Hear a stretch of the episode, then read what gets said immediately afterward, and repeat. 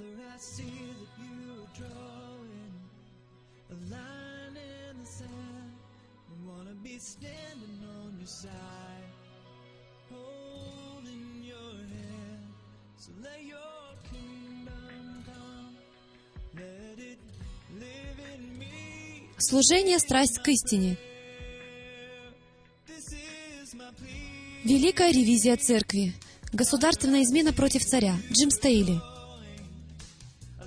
Ревизия номер четыре. Сложные высказывания Павла, часть первая. Сложные высказывания Павла о том, действительно ли закон был отменен. Как я уже говорил, это, возможно, будет суммированием пяти или шести лет моей работы и моих изучений. Я такой человек, который считает, что места Писания не должны противоречить друг другу. Кто-нибудь чувствует себя иногда так же, не можешь успокоиться, когда сталкиваешься с каким-то местом Писания, и просто не можешь его понять. Вот я не из тех, кто продолжит читать дальше. Я буду сидеть при свечах по двенадцать часов кряду, пока не разберусь, что же означает это конкретное место Писания. И я верю, что это очень важно, ведь когда авторы Писания записывали Писание, они никогда не собирались наступать друг другу на ноги. Другими словами, Слово Божье, оно складное, оно непрерывное и не противоречиво. Так что если мы видим какое-то противоречие, или то, что кажется противоречием в Писании, то кто в этом виноват? Мы сами. Все зависит от того, как мы читаем текст. И потому что большинство из нас выросло в общепринятом христианстве или в другом религиозном окружении, где вам преподавалось какое-либо религиозное учение. На каждого из нас надеты так называемые очки, определенные линзы, через которые мы теперь рассматриваем Писание. И в этом случае невозможно быть непредвзятым. Я имею в виду, невозможно читать Писание правильно с первого раза.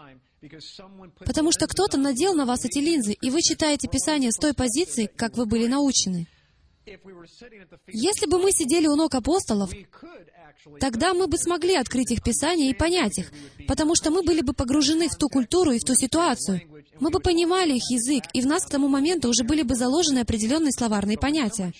Но если кто-то хотя бы немного меняет в вашем разуме словарные понятия при использовании слов, то когда вы встречаетесь со словом «белый», а вас научили, что слово «белое» означает «черное», то вы никогда и не подумаете про белое.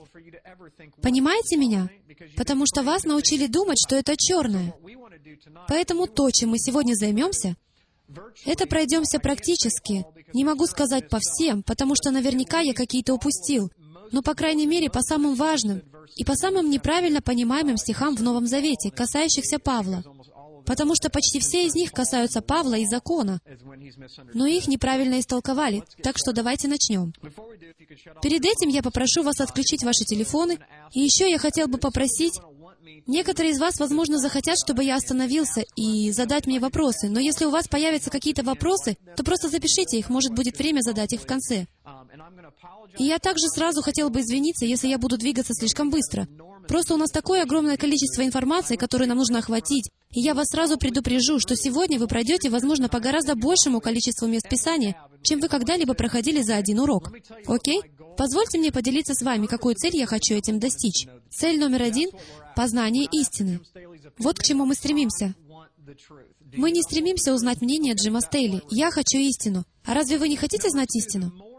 Номер два — чем больше мы понимаем Писание, тем больше Дух Святой будет помогать нам применить его в жизни. Вы согласны с этим? Одна из наибольших проблем, с которыми мы сталкиваемся сегодня в церквях, это что мы не понимаем Писание. Если бы мы поняли Писание, то мы бы просто его применили. Это очень похоже на маленьких детей, потому что у меня есть несколько маленьких детей, четверо, если быть точным, и я вижу в этом четкое сходство. Когда мои дети не понимают меня, они не делают того, о чем я их прошу. И только в том случае, если они меня поняли, хотя и в этом случае это тоже не срабатывает, потому что они все равно иногда не делают этого. Но на самом деле мы не можем действовать в той полноте, в которой мы сотворены действовать, если мы не понимаем, что нам надо делать. Понимаете? Так что понимание Писания является первоочередным требованием. Третье. Чем больше мы применяем Писание, тем ближе мы становимся к нему. Видите цепочку следствий, почему это настолько критично?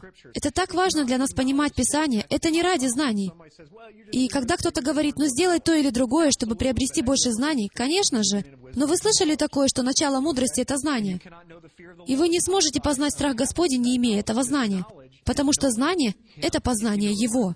Если ты знаешь Слово Божье и веришь, что Слово Яхве — это Он, то чем больше ты будешь узнавать о Нем, тем больше будешь знать Его, когда будешь применять это в жизни. Так что вот к чему мы стремимся — познать истину, понять Писание, применить их, и в конечном итоге войти в более глубокие отношения с Ним.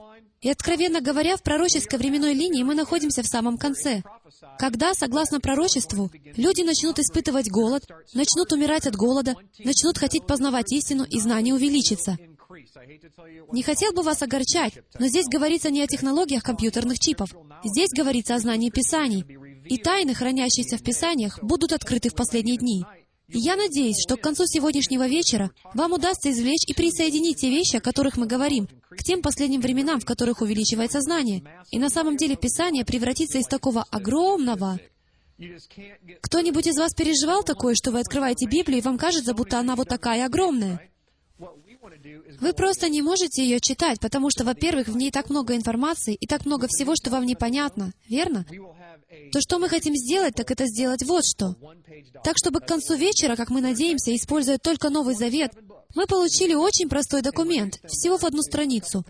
Вот что мы хотим сделать. Мы попытаемся взять все двадцать семь книг Нового Завета и сжать их в несколько параграфов, с которыми вы потом сможете читать любую книгу в Новом Завете и полностью ее понимать благодаря основным базовым принципам, которые мы сегодня изучим. Хорошо? Четвертое. И в конце концов, чем больше мы с Ним связаны, тем больше благословения Он может на нас излить. Кто из вас знает, что Отец хочет благословить своих детей? Каждый отец хочет благословить своих детей, да? Или должен? И Отец Светов, как его назвал Иаков, хочет благословить своих детей. Он не может благословить своих детей, независимо от того, сколько они молятся и просят, если они не находятся с Ним в правильной взаимосвязи. Это очень просто. Это как в том примере, который мы приводили на предыдущем учении о трубах. Если труба сломана, то мы можем молиться сколько угодно о том, чтобы из трубы потекла вода. Но вода не потечет до тех пор, пока труба не будет должным образом подчинена и подсоединена. И вот чем занимается Отец в эти последние дни. Он подсоединяет к себе эти трубы, и тем самым пророчески готовит свою невесту. Итак, вот вам вопрос. Действительно ли вы хотите познать истину? Это вопрос на миллион долларов. Позвольте спросить, а что вы будете делать, если вы обнаружите, что истина вступает в прямой конфликт с тем, во что вы верите сейчас? Видите, это и есть решающий момент. Это то, во что я верю.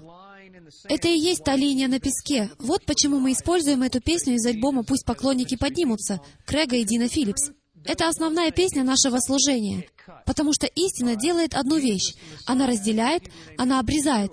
И Иисус Мессия, Его еврейское имя Иешуа, что значит «спасение», Он сказал, что Он не пришел принести единство.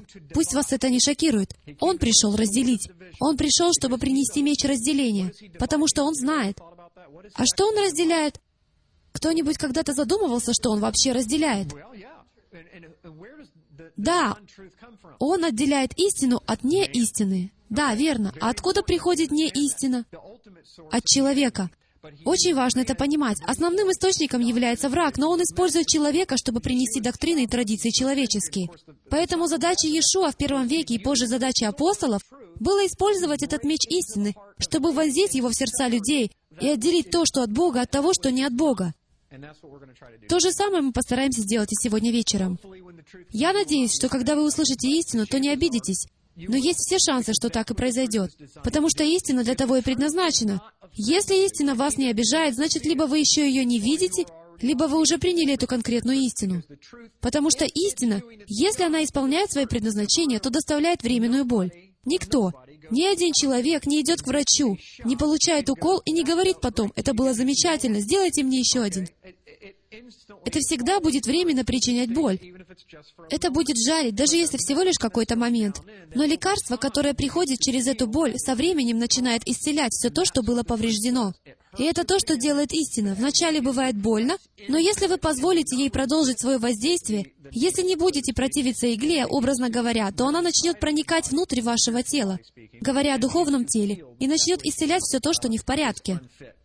И что удивительно, я уже так много раз это видел, даже в своей жизни, что она это делает, и вы даже не замечаете, что она сейчас что-то делает. Вот в этом ее сила. Она привлекает вас и засасывает, как пылесос, и вы даже не осознаете, что вы уже находитесь внутри. Вот что делает истина.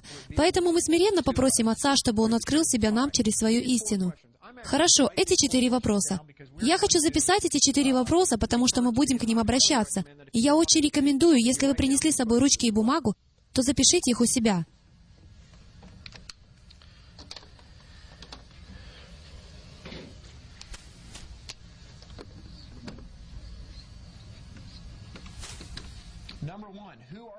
Номер один. Какие группы людей вовлечены в разговор? Кстати, то, что я сейчас записываю, это четыре вопроса, которые вам следует задавать, когда читаете Писание. Сегодня я не обязательно буду вам говорить, о чем, на мой взгляд, говорит место Писания. Но мы будем использовать некоторые принципы герменевтики, и я надеюсь, что смогу научить вас и вложить инструменты в ваши собственные руки, чтобы, когда вы будете читать Писание, вы уже знали, что вам нужно искать, и чтобы вы были уверены, что правильно истолковываете это место. Одна из главнейших проблем при чтении Писания заключается в том, что у каждого есть различные представления о том, что бы это могло значить. Потому что с самого первого дня, как мы попали в церковь, никто не научил нас, как правильно истолковывать Библию. Или даже как читать Библию. Какой смысл в том, если вы учитесь в университете и сидите на уроке математики, и вам говорят «реши задачу», и при этом не дают никакой математической теоремы или формулы, которой можно воспользоваться? Что ж, существуют основные принципы герменевтики, которые нам нужно знать. А это четыре самые основные принципа, которые вы должны понять на практике, когда изучаете Писание. Номер два. Там практически постоянно происходят какие-то дискуссии. Поэтому вопрос, о чем ведется дискуссия? Номер три. Дайте определение терминам. И номер четыре. Есть ли какие-то противоречия с предыдущими местами, о которых мы знаем, что они истинны? Это как стоп-сигнал. Если видим какое-то противоречие, то останавливаемся и читаем снова. Итак, к этим четырем вопросам, которые мы записали, мы будем возвращаться снова и снова при чтении Писания.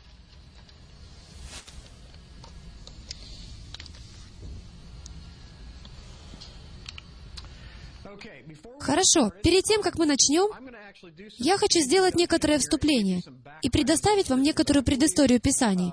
Откровенно говоря, я верю, что когда мы закончим только лишь эту первую часть, то у вас будет, как я надеюсь, достаточно информации, эквивалентной, возможно, программе библейского колледжа. Моя цель, когда мы закончим с этим, это чтобы у вас была очень четкая картина происходящего.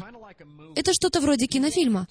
Если вы приходите в кино на половине показа фильма, то вам очень сложно понять, кто действующие лица, в каких они отношениях, как они связаны друг с другом. И в конце фильма вы удивлены, потому что вы думали, что этот человек связан с тем человеком, и так далее, и тому подобное. Но мы хотим начать с самого начала и пройтись по главным действующим лицам в Новом Завете. Если вы поймете, кто являются главными действующими лицами и как они соотносятся друг с другом, какова их цель и эти четыре вопроса, то когда вы начнете читать Писание, то вы сразу будете понимать, а, это тот человек, это та группа, вот какое отношение они имеют друг к другу.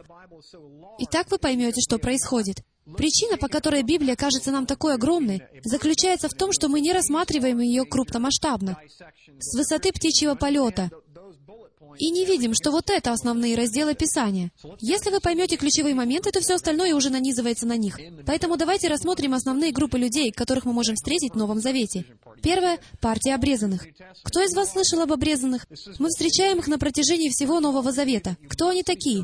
Вот во что они верили. Во-первых, они верили, что ты должен быть обрезан и соблюдать закон Моисея, а также все традиции старцев для того, чтобы спастись, окей? Что ж, это верующие. Это еврейские верующие в иудаизме, среди которых было много разных направлений. Точно так же существует много направлений внутри христианства. Есть баптисты, есть лютеране, внеденоминационные группы, харизматы. Также и в первом веке существовало двадцать шесть различных групп внутри основного иудаизма, и одна из них называлась «Партия обрезанных». Они верили, что человек должен пройти через процесс обращения прозелита в иудаизм для того, чтобы спастись. Это был длительный процесс. Корнилий, упомянутый в книге «Деяния», проходил этот растянутый на годы процесс со множеством пунктов, называемый процесс обращения прозелита в иудаизм из язычества или из другой религии. Они верили, что обязательно нужно пройти через этот процесс. Это их главный план для того, чтобы спастись и стать евреем. Но и, честно говоря, это даже было не для того, чтобы получить спасение, потому что они верили, что все евреи будут спасены. Так что обращение в иудаизм уже являлось спасением в первом веке. Вот почему они верили, что необходимо быть обращенным в иудаизм. Это очень важно, чтобы вы поняли, во что верили обрезанные. Потому что, когда мы пойдем по некоторым местам Писания, то они будут говорить определенные вещи в наших Писаниях. Они на самом деле говорят в Слове Божьем. И если мы не будем понимать, с чем борется Павел, то мы не поймем то, что Павел им говорит. Будет очень просто неправильно их истолковать. Еврейские гностики. Они, наверное, менее известны, чем партия обрезанных, но очень мощная партия, с которой можно начать. Гностики в первом веке были очень выдающимися. Внутри гностицизма также было много сект. Давайте поговорим о гностицизме. Гностицизм произошло от греческого слова «гносис», что значит «знание». Кто из вас слышал такое понятие, как каббала? По-моему, Мэрилин Монро увлекалась этим или кто-то из знаменитых. Мадонна, спасибо. Но они обе. Они увлекались каббалой. Каббала считалась сектой гностицизма, которая уделяла особое внимание высшему тайному знанию. Они верили, что сама человеческая плоть является злом, и для того, чтобы его высвободить, нужно предаться похотям этой плоти или наказывать плоть через самомодуляцию. Так что гностицизм был главенствующей ересью в церкви первого века, с которой сталкивались многие язычники, придерживающиеся в прошлом этого учения о том, что существует тайное знание сверх того, что написано, и с которым можно соприкоснуться. Сегодня мы бы назвали это оккультным учением, которое очень и очень реально, но это ересь, и это осуждается в Писании. Поэтому вам нужно понимать, что внутри основного гностицизма существовали еврейские гностики, которые верили в иудейский мистицизм и высшую форму знания. Некоторые из них поклонялись ангелам, так же, как и Господу. Они также верили, что Яхве несовершенен, и что существует более высшее существо над ним. И вот почему все, что сотворил Яхве, является злом. Поэтому они верили и в то, что человеческое тело тоже является злом. И единственный выход — это избавиться от плоти. Вот откуда пришла храмовая проституция. И причина, по которой они могли оправдывать все эти вещи, состоит в том, что единственным выходом избавиться от плоти и стать святым — это предаться похотям этой плоти, пока она не насытится. Но кто из вас знает, что плоть никогда не насытится? Все же мне кажется, что, наверное, они это знали, но они просто продолжали делать это согласно своему культу. Они оставались евреями, но практиковали иудаизм, адаптированный под гностицизм и его философию. Это одна из групп, которая позже будет противостоять Павлу. Поэтому важно знать, кем были иудейские гностики, потому что если вы не знаете, во что верили иудейские гностики, то вы не сможете этого распознать в Писании. Так что, скорее всего, вы впишете в конкретный текст другую группу. Поэтому, если Павел будет говорить резкие слова тем, кто, на ваш взгляд, является христианами, но это иудейские гностики, то не будет ли это основной проблемой? Нам нужно понимать, с кем на самом деле он имеет дело, чтобы мы были в курсе происходящего. Третья. Третья группа, которую мы рассмотрим, это язычники. Довольно очевидно, что это те, кто не считались евреями или потомками дома Иуды. Хорошо? Те, кто не считались евреями или потомками дома Иуды. Что я имею в виду под домом Иуды? Во всем Израиле, во всей стране, в древнем Израиле было два царства. Там был Северный дом, называемый Дом Израилев, или десять колен Северного царства. И только два колена принадлежали Южному царству. И это царство называлось Домом Иуды. Что у нас есть на сегодняшний день, когда вы слышите слово «евреи»? Единственная причина, почему есть еврейский народ, заключается в том, что Дом Иуды до сих пор существует. Когда они были забраны в плен, то они потом вернулись. Когда северные десять колен были уведены в плен в Ассирию, то они так и не вернулись назад. Так что мы на самом деле не знаем, что произошло с ними впоследствии. Они ассимилировались среди других народов и полностью утратили свою самобытность. Они израильтяне, которые не знают, что они израильтяне. Нижнее, Южное царство, Дом Иуды, все еще существует. И вот откуда происходят все евреи, которых мы знаем на сегодняшний день. Всем это понятно. Любой человек, не принадлежащий дому Иуды, считается язычником.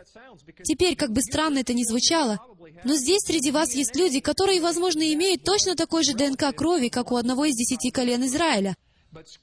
Но Писание называет вас гоем или язычником, потому что язычником считается тот, кто не является евреем. Понимаете? На самом деле вы можете быть израильтянином, избранным человеком, но не являться евреем. Это один из главнейших просчетов, который допустило христианство. Это когда мы думаем, что Израиль — это евреи. Нет, Израиль — это северные десять колен, и евреи — южные колена. Поэтому, когда Иисус говорит, что Он пришел только за потерянными овцами дома Израилева, то о ком же Он говорит? С более высокой точки зрения, с точки зрения Яхве, Он видит проблему в том, что два царства разделились, а Он хотел, чтобы они были едины. Ему нужно было найти и спасти потерянных овец. Слово «язычники» звучит по-еврейски как «гоим», что значит «просто народы». Все, кто находился вне дома Иуды, назывались народами. Это также может означать десять северных колен, которые, как я уже сказал, были рассеяны среди других народов за их непослушание завету. Хорошо. Четвертая группа людей называлась христиане, или уверовавшие через Павла, или их еще называли «путь». Так написано в Писании, что иудеи называли их сектой «Путь». Деяние двадцать четыре, четырнадцать.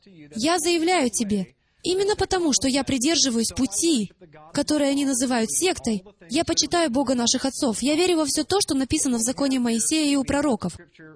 Так что, что мы здесь имеем, это название, которым на самом деле называли первых новозаветных верующих. Это путь. И что достаточно интересно, и мы это упоминали на прошлом учении, что слово «путь» использовалось уже не в первый раз. Путем в Ветхом Завете называли тех, кто следовал заповедям Божьим, по вере. Это называлось «путь». Интересно, да? Так что новозаветные ученики переняли ветхозаветное название первоначального пути, что было Авраамовым путем соблюдения заповедей по вере. Поэтому разумно, что они просто переняли это название. Итак, во что они верили? Вот во что верили люди, называемые путем. Это очень важно. В это верили люди, обращенные через Павла. Я буду подтверждать некоторые высказывания. Некоторые из вас поначалу могут с этим не согласиться, но мы подтвердим это местами Писания. Первое. Они верили в соблюдение закона Божьего. Второе. Они не верили в устный закон или традиции старцев, в дополнительные законы, которые иудейские фарисеи и саддукеи добавили к Божьему закону. Они категорически отрицали традиции предков. Немного позже мы выясним, почему они это делали. Третье. Они верили, что Мессией, которого они ожидали, был Иешуа, Иисус из Назарета, что Он заплатил цену, которую требовал закон, за всех тех, кто его нарушил. Вот и все. В этом поначалу и заключалось основное различие между иудеями и христианами. Но давайте продолжим. Они верили, что Иешуа стал одновременно и пасхальным агнцем, и первосвященником, тем самым изменив метод, которым руководствовала система жертвоприношений. Итак, у нас есть снова иудеи, которые верили в определенные вещи, и теперь мы замечаем изменения в веровании христиан. У верующих теперь есть способность и желание соблюдать Божьи заповеди, потому что теперь в нас обитает Святой Дух. Помните Иеремия тридцать один, что Он собирается записать законы на наших сердцах, и что Он пошлет помощника. А помощника зовут как? Святой Дух. Руах ха-кадош. Это и есть Дух Святой, живущий внутри нас. А почему пришел Святой Дух, согласно Павлу? Помочь нам и научить нас жить в послушании Отцу. Они твердо верили в руководство этим Духом и не позволяли другим течениям иудаизма указывать им, как поступать. Кто из вас замечал, что как только вы отклоняетесь или начинаете плыть против течения, то тут же обращаете на себя внимание? Вы становитесь не самым популярным человеком, как только начинаете противиться системе. Вы не можете противиться системе. На самом деле, это одно из важнейших правил человечества, которое остается одинаковым от бытия до откровения и до сегодняшнего дня. Нельзя ходить в поместную церковь и противиться системе. Или тебя вышвырнут оттуда. Все очень просто, окей? Так же было и тогда. Они творили новое направление иудаизма, которое не только было похоже на иудаизм, но и крайне противостояло самым основополагающим принципам иудаизма. Поэтому они стали мишенями. Иудеи ненавидели Иешуа и учеников, потому что они учили людей, что все эти правила и предписания, которые мы составили, ничего не стоят. На самом деле, они сотрясали все то основание, на котором стоял древний иудаизм в первом веке. Вот почему они всегда выступали против Павла. Еще одна важная вещь, которую нам нужно понять, это в чем заключались постоянные дебаты. На самом деле, если вы не услышите ничего из того, о чем я сегодня говорю, то поймите то, что я показываю. Потому что если вы поймете эти несколько последующих слайдов, то вы буквально с помощью Святого Духа сможете понять все, о чем говорилось. Все вращается вокруг одного и того же прения, которое буквально проходит красной линией от Матфея до послания Иуды. Все вокруг этого вопроса. Что нужно для того, чтобы спастись? Очень просто. Это доктринальный вопрос, который обсуждается во всем. Вы знаете, что Павел написал две трети Нового Завета. И знаете, что это значит? Что две трети Нового Завета понимаются неправильно, потому что мы не понимаем одну единственную вещь. Павел ведет дискуссию с остальными иудейскими группами на тему, что нужно для того, чтобы спастись. Все остальное, что, кстати, не имеет отношения к этим дебатам, это вопрос, как нам правильно жить. Но только что значит быть спасенным, потому что это основной камень преткновения, так сказать, потому что у них в первом веке было одно определение этого понятия, а у него другое. Его определение берет начало от Авраама, а у них по-другому.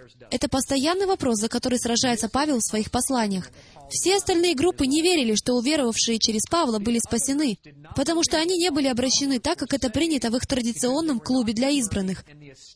А также они не соблюдали заповеди таким путем, как это делали они. Окей?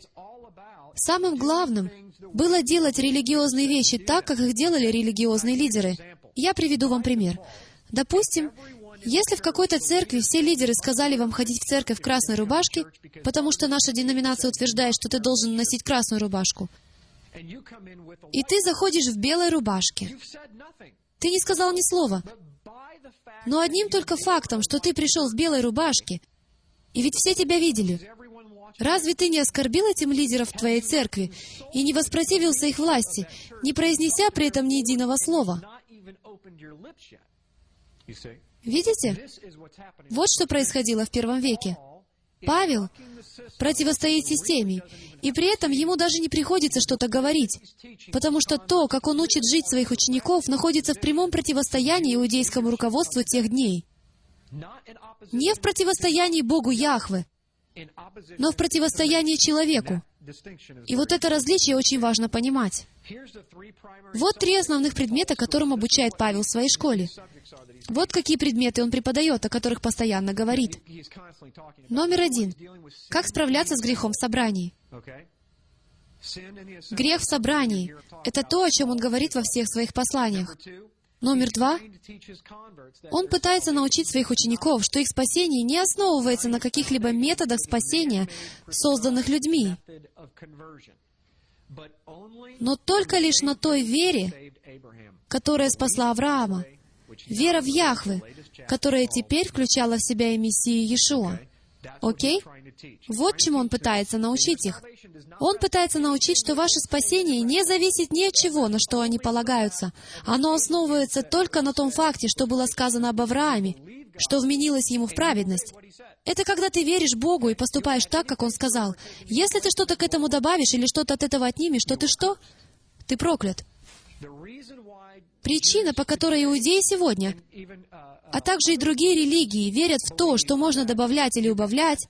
К примеру, католики являются хорошим примером. Папа Римский считается Христом на земле. Откуда они взяли эту идею? Они взяли это из иудаизма первого века, где они верили, что раввины имели в себе способность и власть всемогущего Яхве изменять Писание. Поэтому, если они добавляли дополнительное правило к Торе, это было законно, так как они верили, что Бог дал им власть это делать. Павел был с ними не согласен. Он говорил: «Нет, я так не думаю, вы, ребята, неправильно это истолковали. Важно только то, что сказал Бог, а все дополнительные правила под большим вопросом». Им это не нравилось. Это было основной угрозой. Как и Иешуа, кстати, вот почему они его убили.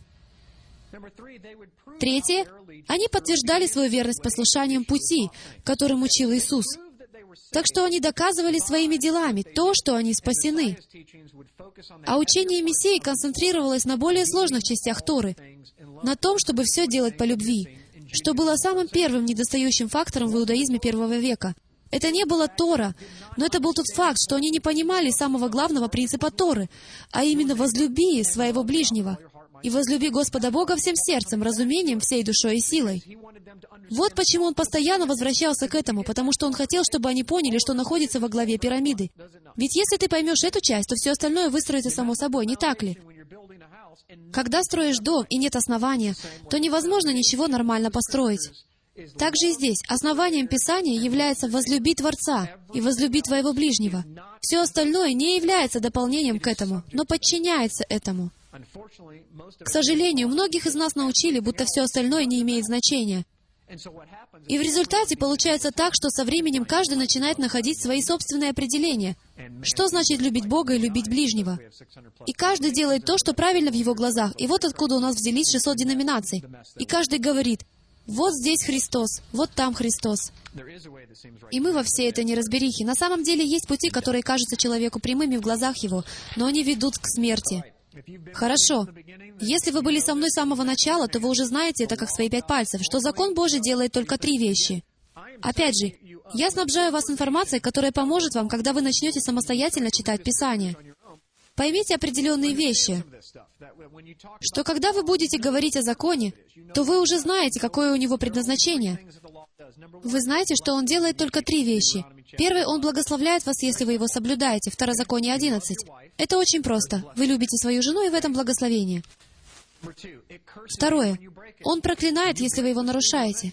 Если вы превышаете скоростное ограничение на трассе, и это замечает гаишник, то он вас остановит. Это проклятие. Виноват ли закон в том, что вы превысили скорость? И номер три, он дает определение понятию грех. Это конституция. первое Иоанна три четыре говорит, что грех есть нарушение Божьего закона. Вот что он делает. Благословляет, проклинает, дает определение греху. И все. Все очень статично. Очень статично. Это не личность. Это конституционная база. Это закон, записанный буквами и символами. Никаких чувств, никаких эмоций. Если нарушишь, умрешь. Если не нарушаешь, то живешь. Все просто. Очень важно, чтобы вы это понимали. Вот каково предназначение закона. Первое — показать нам, что мы оскорбляем Бога. Римлянам семь семь. Что же скажем? Неужели от закона грех? Никак. Но я не иначе узнал грех, как посредством закона. Итак, цель закона, первое, показать нам, когда мы оскорбляем Бога. Второе, показать нам, что нам нужен Спаситель. Галатам три двадцать четыре. Итак, закон был для нас детоводителем к Мессии, дабы нам оправдаться верою. Его цель — показать нам, что мы нуждаемся в Спасителе, подразумевая тем самым, если вы знаете действие закона, что он проклинает вас, если вы его не соблюдаете. Так что если вы знаете, что вы под проклятием, то вы начнете искать путь, как выйти из-под этого проклятия. А в Ветхом Завете для этого существовала система жертвоприношений. Третье — защитить нас от вреда и создать жизнь, полную благословений. Позвольте мне привести вам несколько примеров. Обрезание на восьмой день. Знаете ли вы, насколько это важно? Знаете ли вы, что если обрезать ребенка на седьмой день... Кстати, это то, что сказал Яхве. Он сказал, очень важно, чтобы вы обрезали детей на восьмой день, а не в какой-либо другой. Потому что если обрезать ребенка в седьмой день, то он умрет от потери крови. Потому что кровь начинает сворачиваться только на восьмой день. Как вы думаете, Бог, должно быть, знал, что делать? Они этого не знали. До тех пор, пока кто-то не нарушил закон и не обрезал ребенка на седьмой день, так что тот истек кровью. Обрезание нужно было производить на восьмой день. Не ешьте вредную пищу. Наверное, не очень хорошо кушать, к примеру, летучую мышь. Наверное, нет. Не знаю, не пробовал, но, наверное, это ужасно невкусно. Не будем спрашивать, откуда мы это знаем, да? Отдыхайте в субботу. Зачем?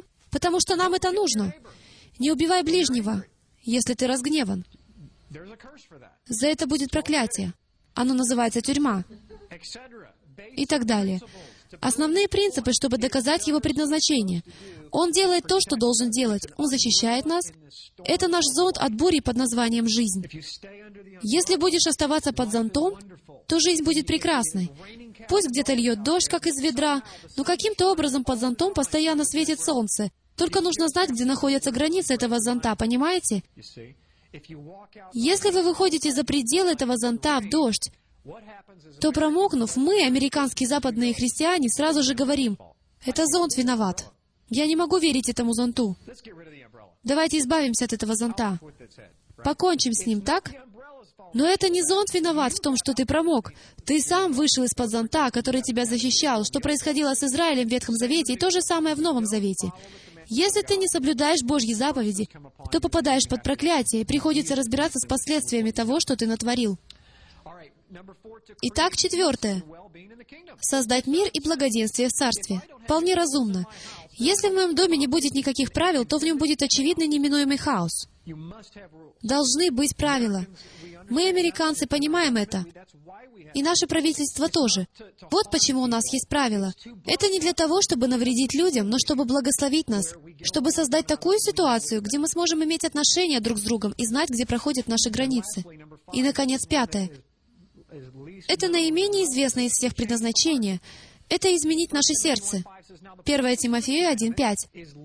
Цель же увещания есть любовь от чистого сердца и доброй совести, и нелицемерной веры. В этом цель, в этом все предназначение заповеди — изменить твое сердце. Что ж, некоторые из нас, включая меня, кто не был воспитан в понимании заповедей или в вере в закон Божий, пытаясь исполнять заповеди Яхве, не понимают, как такое вообще возможно, чтобы вот этот статичный, неэмоциональный, безличный закон имел такую способность изменить мое сердце. Истина в том, что он никогда и не мог этого делать, пока в него не был вложен дух. Как говорил древний раввин, когда открываешь Ветхий Завет, то видишь там черные слова и только. Но это не то, что они видят. Истинно духовный человек видит так называемый черный огонь, что по сути является словами. Но он понимает, что они написаны на белом огне, а белый огонь — это дух. Ты не можешь просто взять черные слова без духа, на котором они написаны, иначе ты получишь безличную, неэмоциональную, неощутимую связь. Мы хотим быть связаны со святым Богом, которому мы служим. Мы достигаем этого с помощью Духа. Второзаконие одиннадцать тринадцать гласит, «Если вы будете слушать заповеди мои, которые заповедую вам сегодня, любить Господа Бога вашего и служить Ему от всего сердца вашего и от всей души вашей, то дам земле вашей дождь в свое время, ранний и поздний, и ты соберешь хлеб твой, вино твое и елей твой». Звучит очень похоже на второе Паралипоменон семь четырнадцать, не так ли? «И смирится народ мой, и взыщут лица моего, и обратятся от худых путей своих, то я услышу с неба и исцелю землю их». Здесь в точности то же самое, здесь есть связь. Он хочет, чтобы они любили это всем сердцем, всем разумом, всей душой и крепостью. Это его намерение с начала времен. Все дело в сердце. Сейчас будет небольшой обзор, но давайте прочитаем эти места. Псалом тридцать шесть тридцать один. «Закон Бога его в сердце у него. Не поколеблются стопы его». Псалом тридцать девять девять. «Я желаю исполнить волю Твою, Боже мой, и закон Твой у меня в сердце». Псалом сто восемнадцать тридцать четыре. «Вразуми меня и буду соблюдать закон Твой и хранить его всем сердцем».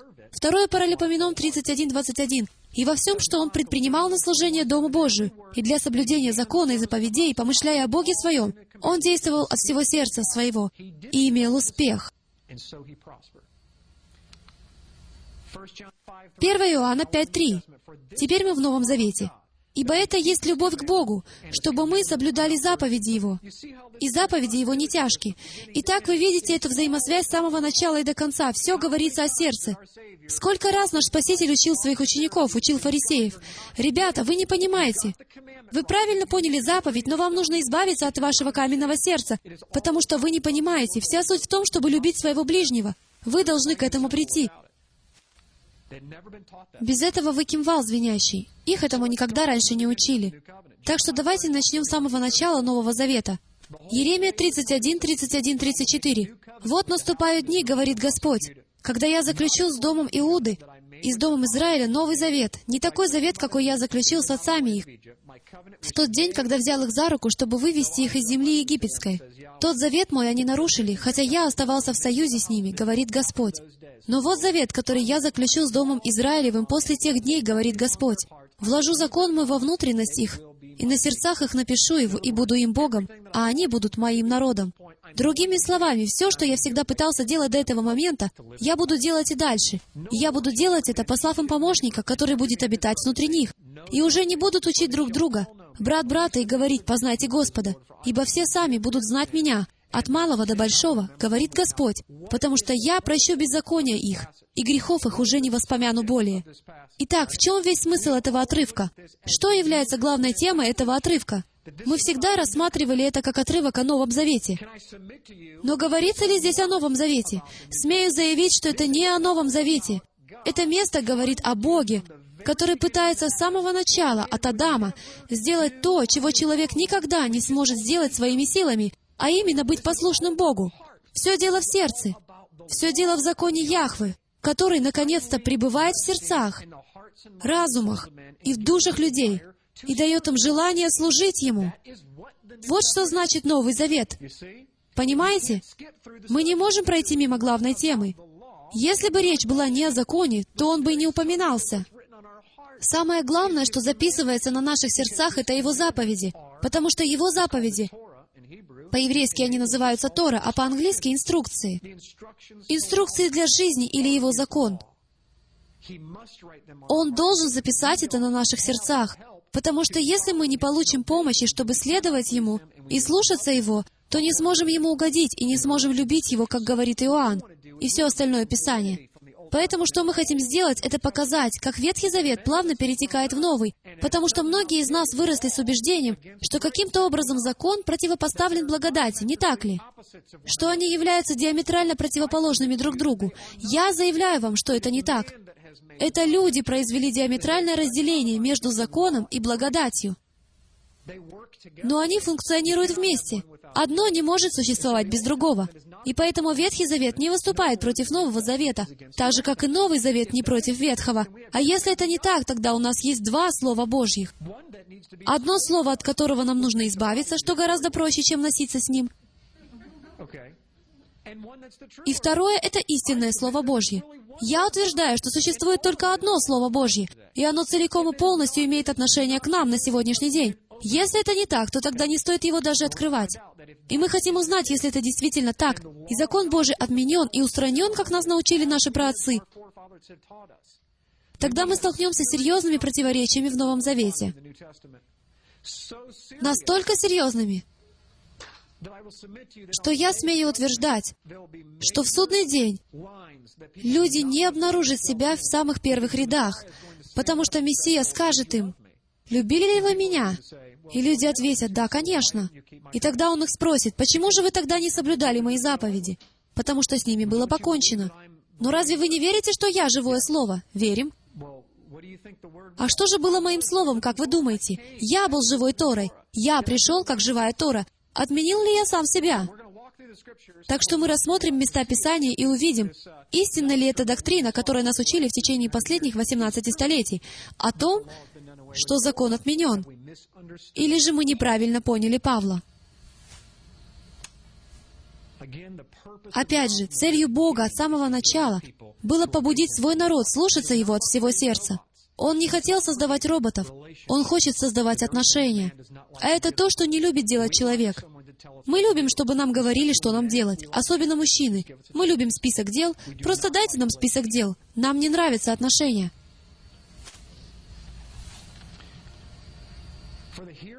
Потому что не слушатели закона праведны перед Богом, но исполнители закона оправданы будут. Где это написано? Потому что не слушатели закона праведны перед Богом, но исполнители закона оправданы будут. Откуда это? Из Римлянам второй главы. Я вас поймал. Ибо когда язычники, не имеющие закона, по природе законное делают, то, не имея закона, они сами себе закон. Они показывают, что дело закона... Слово «дело» здесь можно перевести как «предназначение» или «принцип». Итак, они показывают, что предназначение закона у них написано в сердцах, о чем свидетельствует совесть, их и мысли их, то обвиняющие, то оправдывающие одна другую, в день, когда по благовествованию моему Бог будет судить тайные дела человеков через Иисуса Христа. Итак, прямо здесь мы видим исполнение Иеремии тридцать первой главы, что является Новым Заветом, обещанным в Ветхом Завете, что когда это придет, это будет записано на ваших сердцах. И он прямо здесь показывает им контрастное различие между евреями и новообращенными язычниками. Они начали это получать, потому что они начали желать следовать за Богом от всего сердца. Этого не существовало в первом веке. Очень редко можно было найти истинно богобоязненных людей, которые на самом деле следовали за Богом, у которых было это желание следовать за Ним от всего сердца. Это преобладающее жгучее желание совершенствоваться в любви к Господу и к ближнему. В первом веке в основном все вращалось вокруг ритуалов, обрезаний и церемоний. Так что здесь он нам показывает в этом обсуждении. Он говорит, посмотрите, вы, фарисеи, язычники на самом деле достигают цели закона, хотя они его еще даже не знают. Они совершенно недавно уверовали, и мы их еще не успели ничему научить. Но они уже достигают исполнения того, что называют золотым правилом. А это «возлюби Господа Бога твоего всем сердцем, разумением, всей душой и крепостью своей, и возлюби ближнего, как самого себя». Они правильно усвоили верхушку пирамиды. Когда они узнают все остальное, то они свободно начнут в этом двигаться и превзойдут вас. Так что вы, которые считаете себя святыми только потому, что исполняете ритуалы и делаете все правильно, на самом деле находитесь на самой низшей ступени, по словам Павла. Язычники обгоняют их, потому что они поняли главный принцип, а это любовь.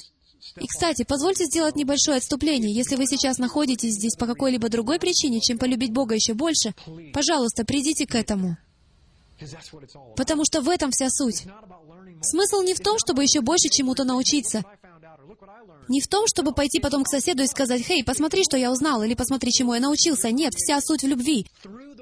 Если вы не становитесь ближе к своему Создателю через Слово, то у вас внутри все еще Египет и религия. Избавьтесь от них. Избавьтесь от них. Сфокусируйтесь на любви, потому что это совокупность совершенства. Давайте поговорим о некоторых фактах. Вам нужно узнать, что же является законом. Узнать конкретное описание закона. Так, чтобы когда мы начали рассматривать все эти сложные места Писания относительно Павла, вы бы увидели контраст. Кстати, я знаю, что весь этот объем информации предназначен для повторного прослушивания. Вот почему мы делаем видеозапись. Это невозможно вместить за один раз.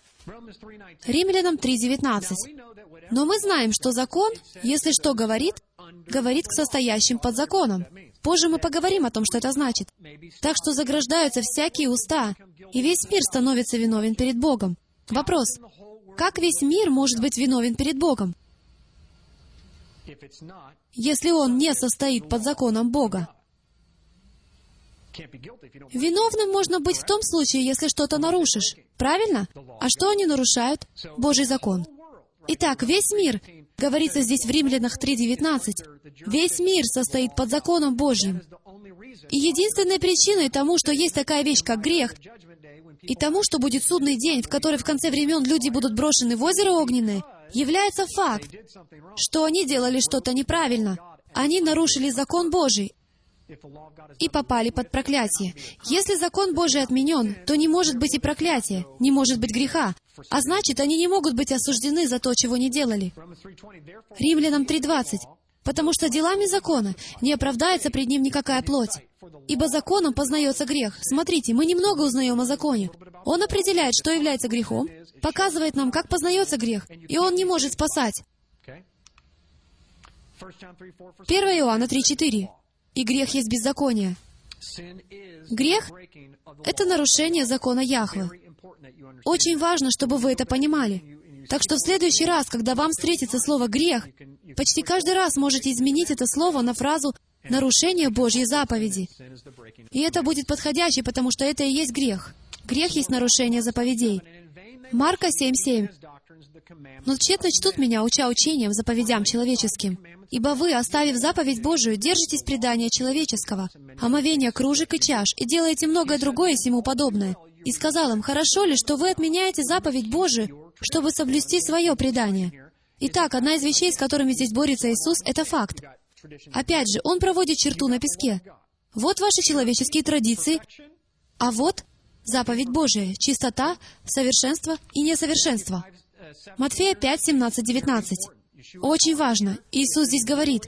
Это место Писания номер один, которое нам действительно нужно понимать, потому что оно даст вам подсказку, был ли прав Иоанн. Здесь говорится, не думайте, что я пришел нарушить закон или пророков. Не нарушить пришел я, но исполнить. Давайте разберем это, хорошо? Потому что каждый человек в этой комнате, который вырос в религиозных кругах, был научен, что Иисус говорит, «Я исполнил закон, поэтому с ним все покончено». Давайте же посмотрим, если это вообще соответствует логике. Если это действительно так, то получается, что Иисус говорит вот что.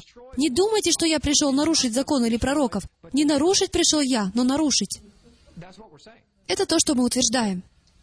Нет. Это противоположные слова. Черное и белое. Понимаете? Нарушить — это контраст. Не думайте, что я пришел нарушить, означает, что Он собирается дать нам противоположный термин. Он должен быть противоположен слову «нарушить». Давайте посмотрим, поддерживает ли это греческий язык.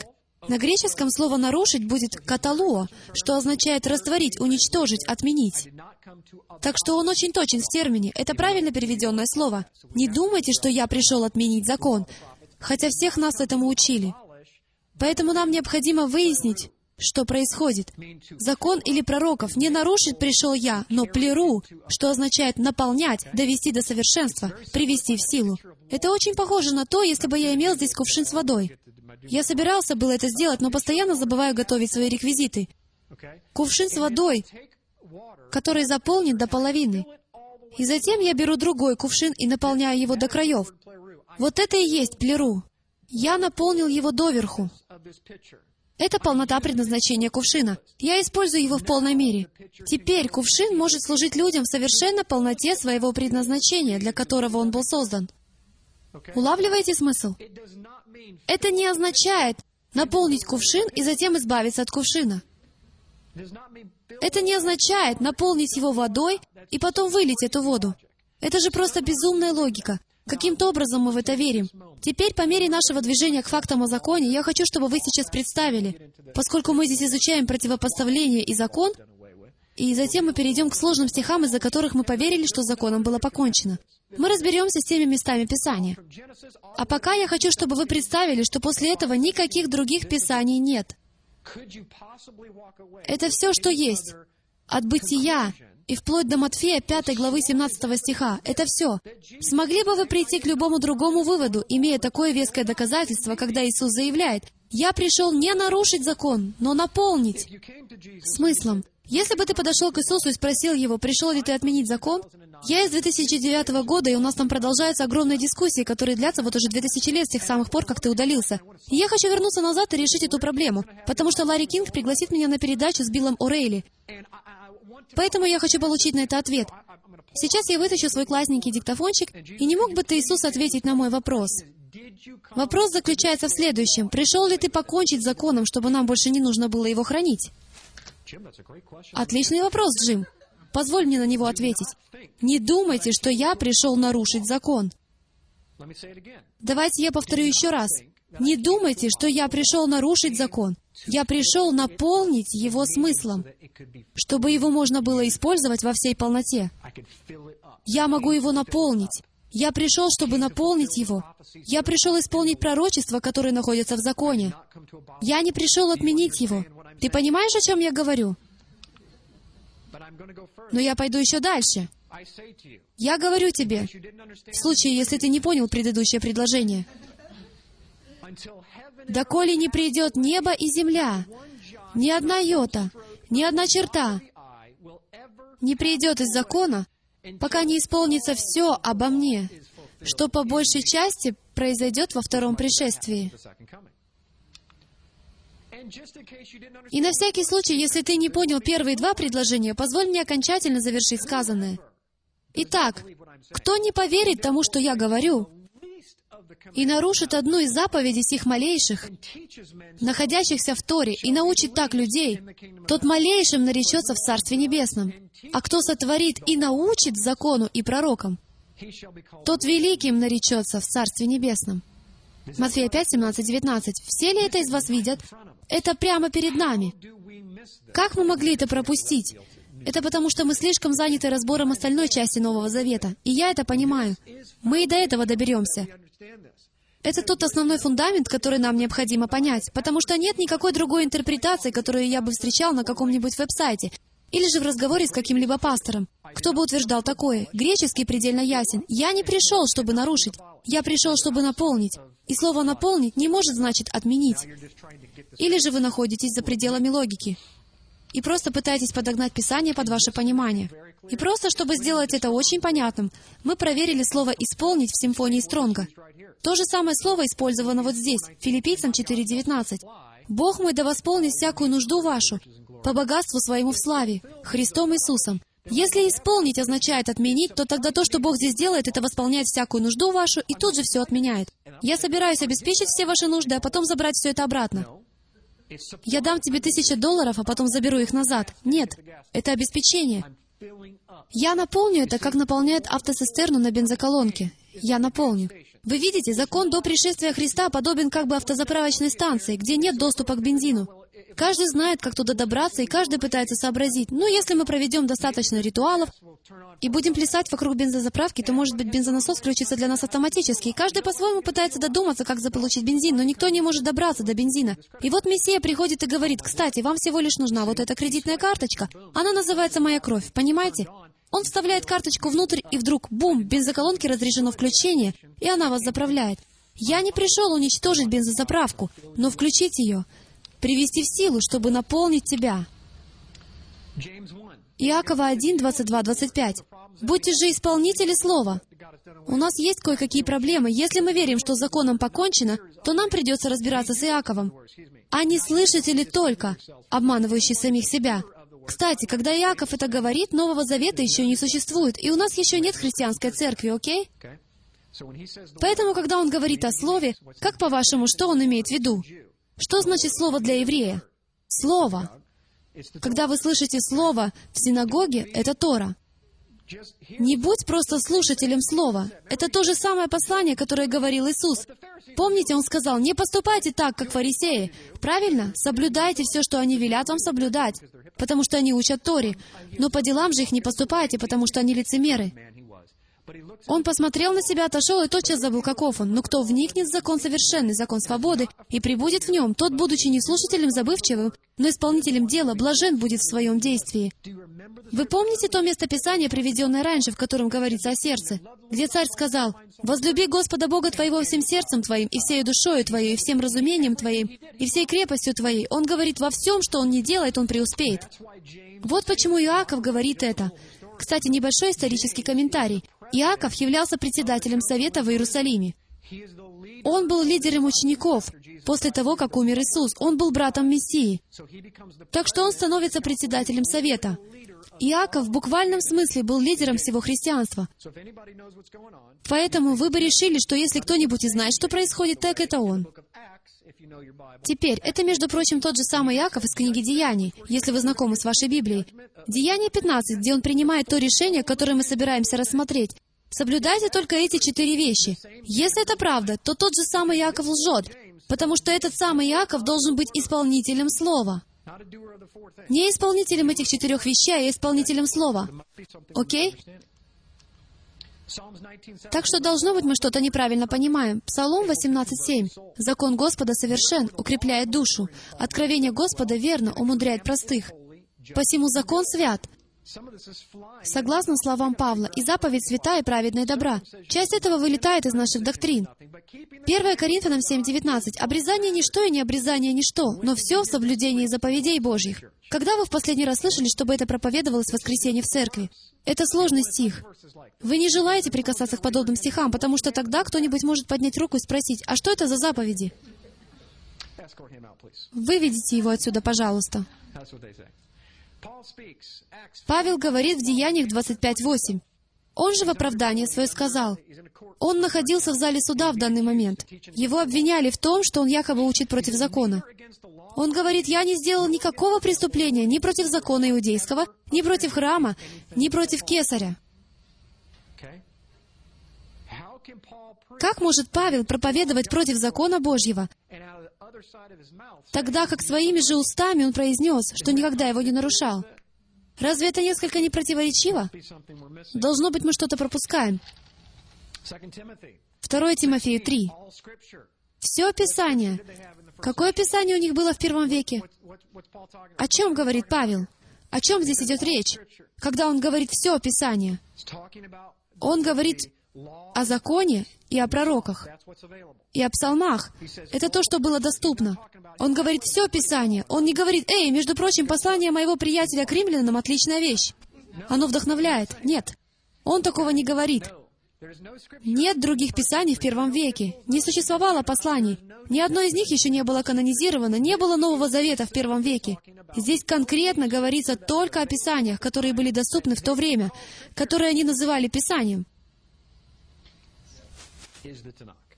Это Танах. Все Писание богодухновенно и полезно для научения, для обличения, для исправления, для наставления в праведности. Да будет совершен Божий человек, ко всякому доброму делу приготовлен. Тайм-аут.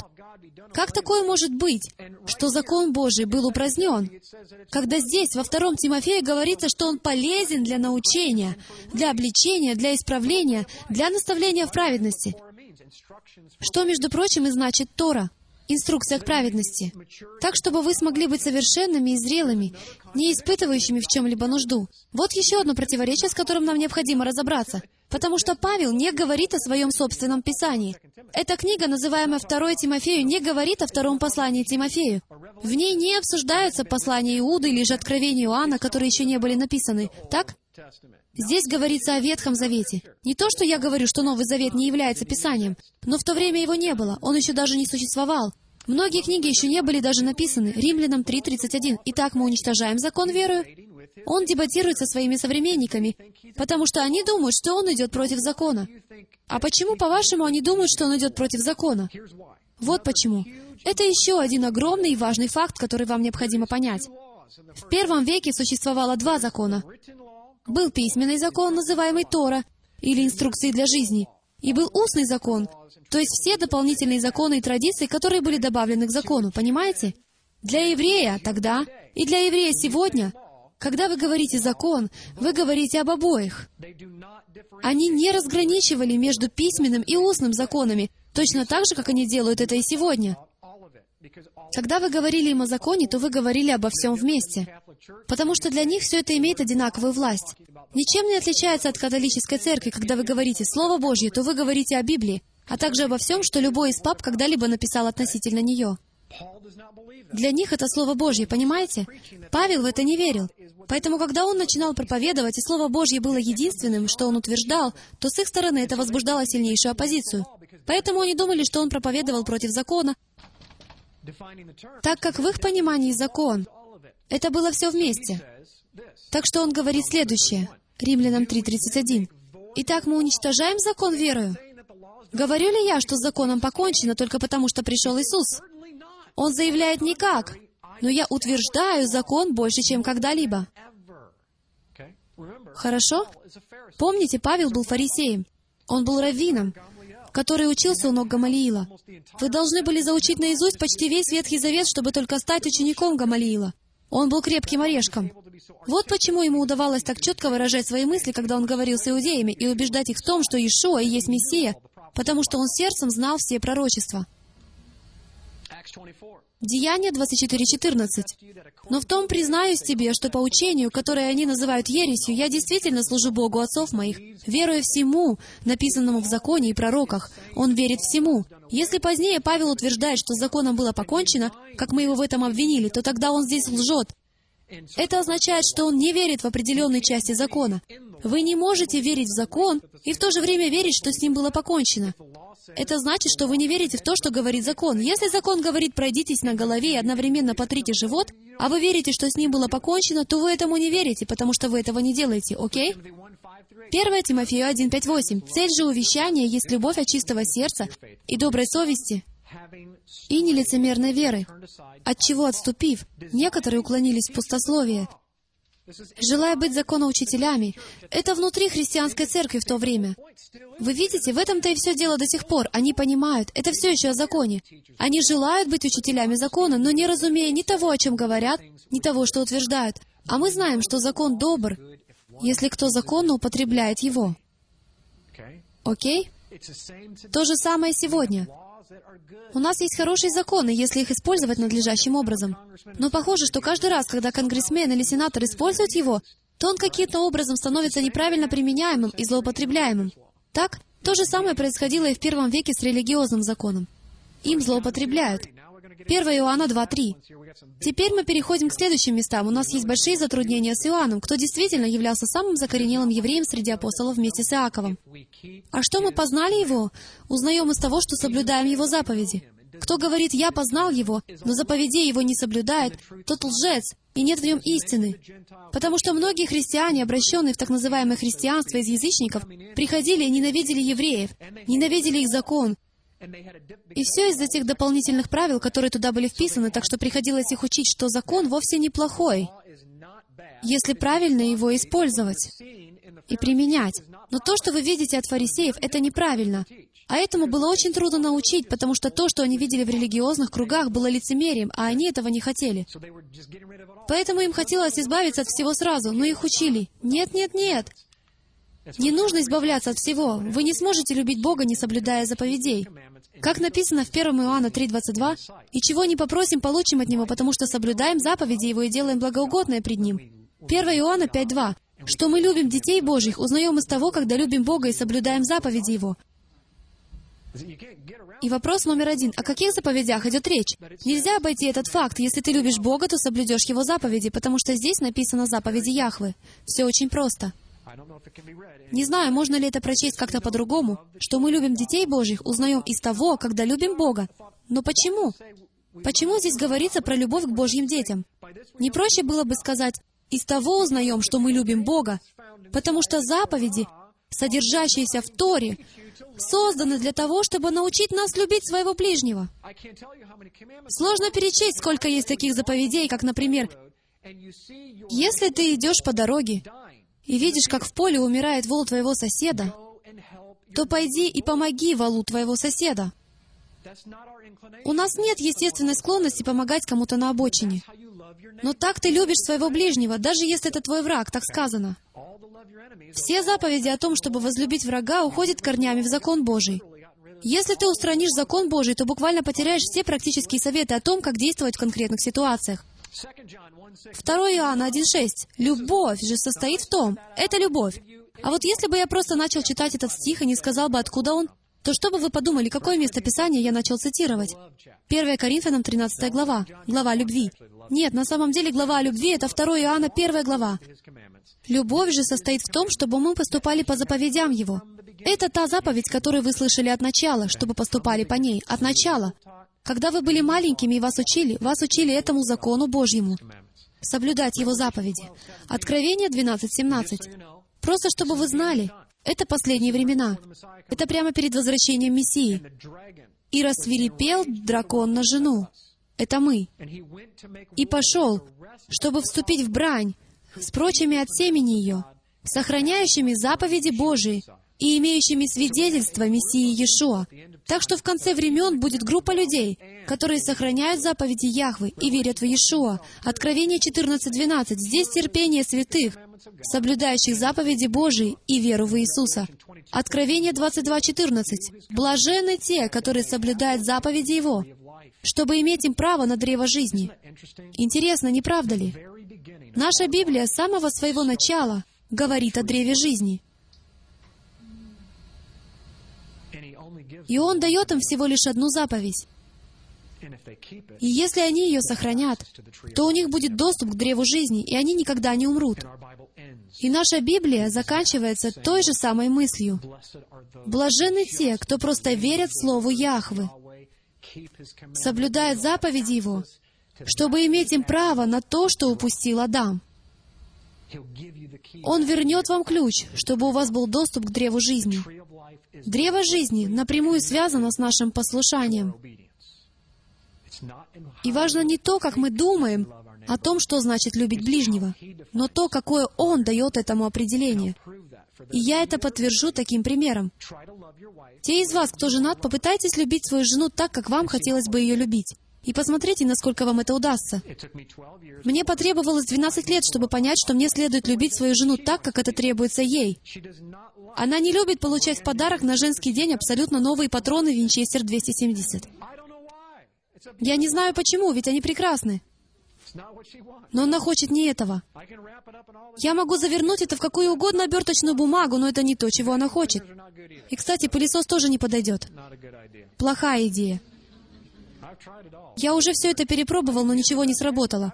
Я приобрел самый лучший пылесос. Я купил ей Кирби, но ее это не сильно впечатлило. Эта вещица ездит на всех четырех колесах, Шерил. Итак, вот в чем наша проблема и дилемма. Должны ли мы соблюдать Божьи заповеди, или они были отменены и устранены на кресте, как нас учили? Соблюдать их или не соблюдать?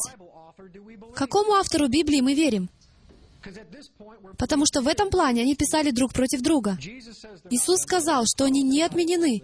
Павел говорит, я поддерживаю это. Тимофей говорит, что они полезны для наставления в праведности, но потом мы через какое-то время снова читаем Павла, который говорит, мы не под законом, а под благодатью. Закон прибит ко кресту. Кого же нам выбрать? Похоже, что у нас есть большие противоречия в Писании. И, кстати, ответ, к которому мы придем, полностью повлияет на тот путь, который мы изберем для своей жизни. Вот почему мы сегодня проводим этот семинар и разбираем места Писания. Потому что ответ на этот вопрос определит вашу судьбу, осмелюсь это сказать. Это определит то, как закончится ваша жизнь сейчас и в конце времен. Потому что когда вы будете стоять перед всемогущим Богом в конце времен,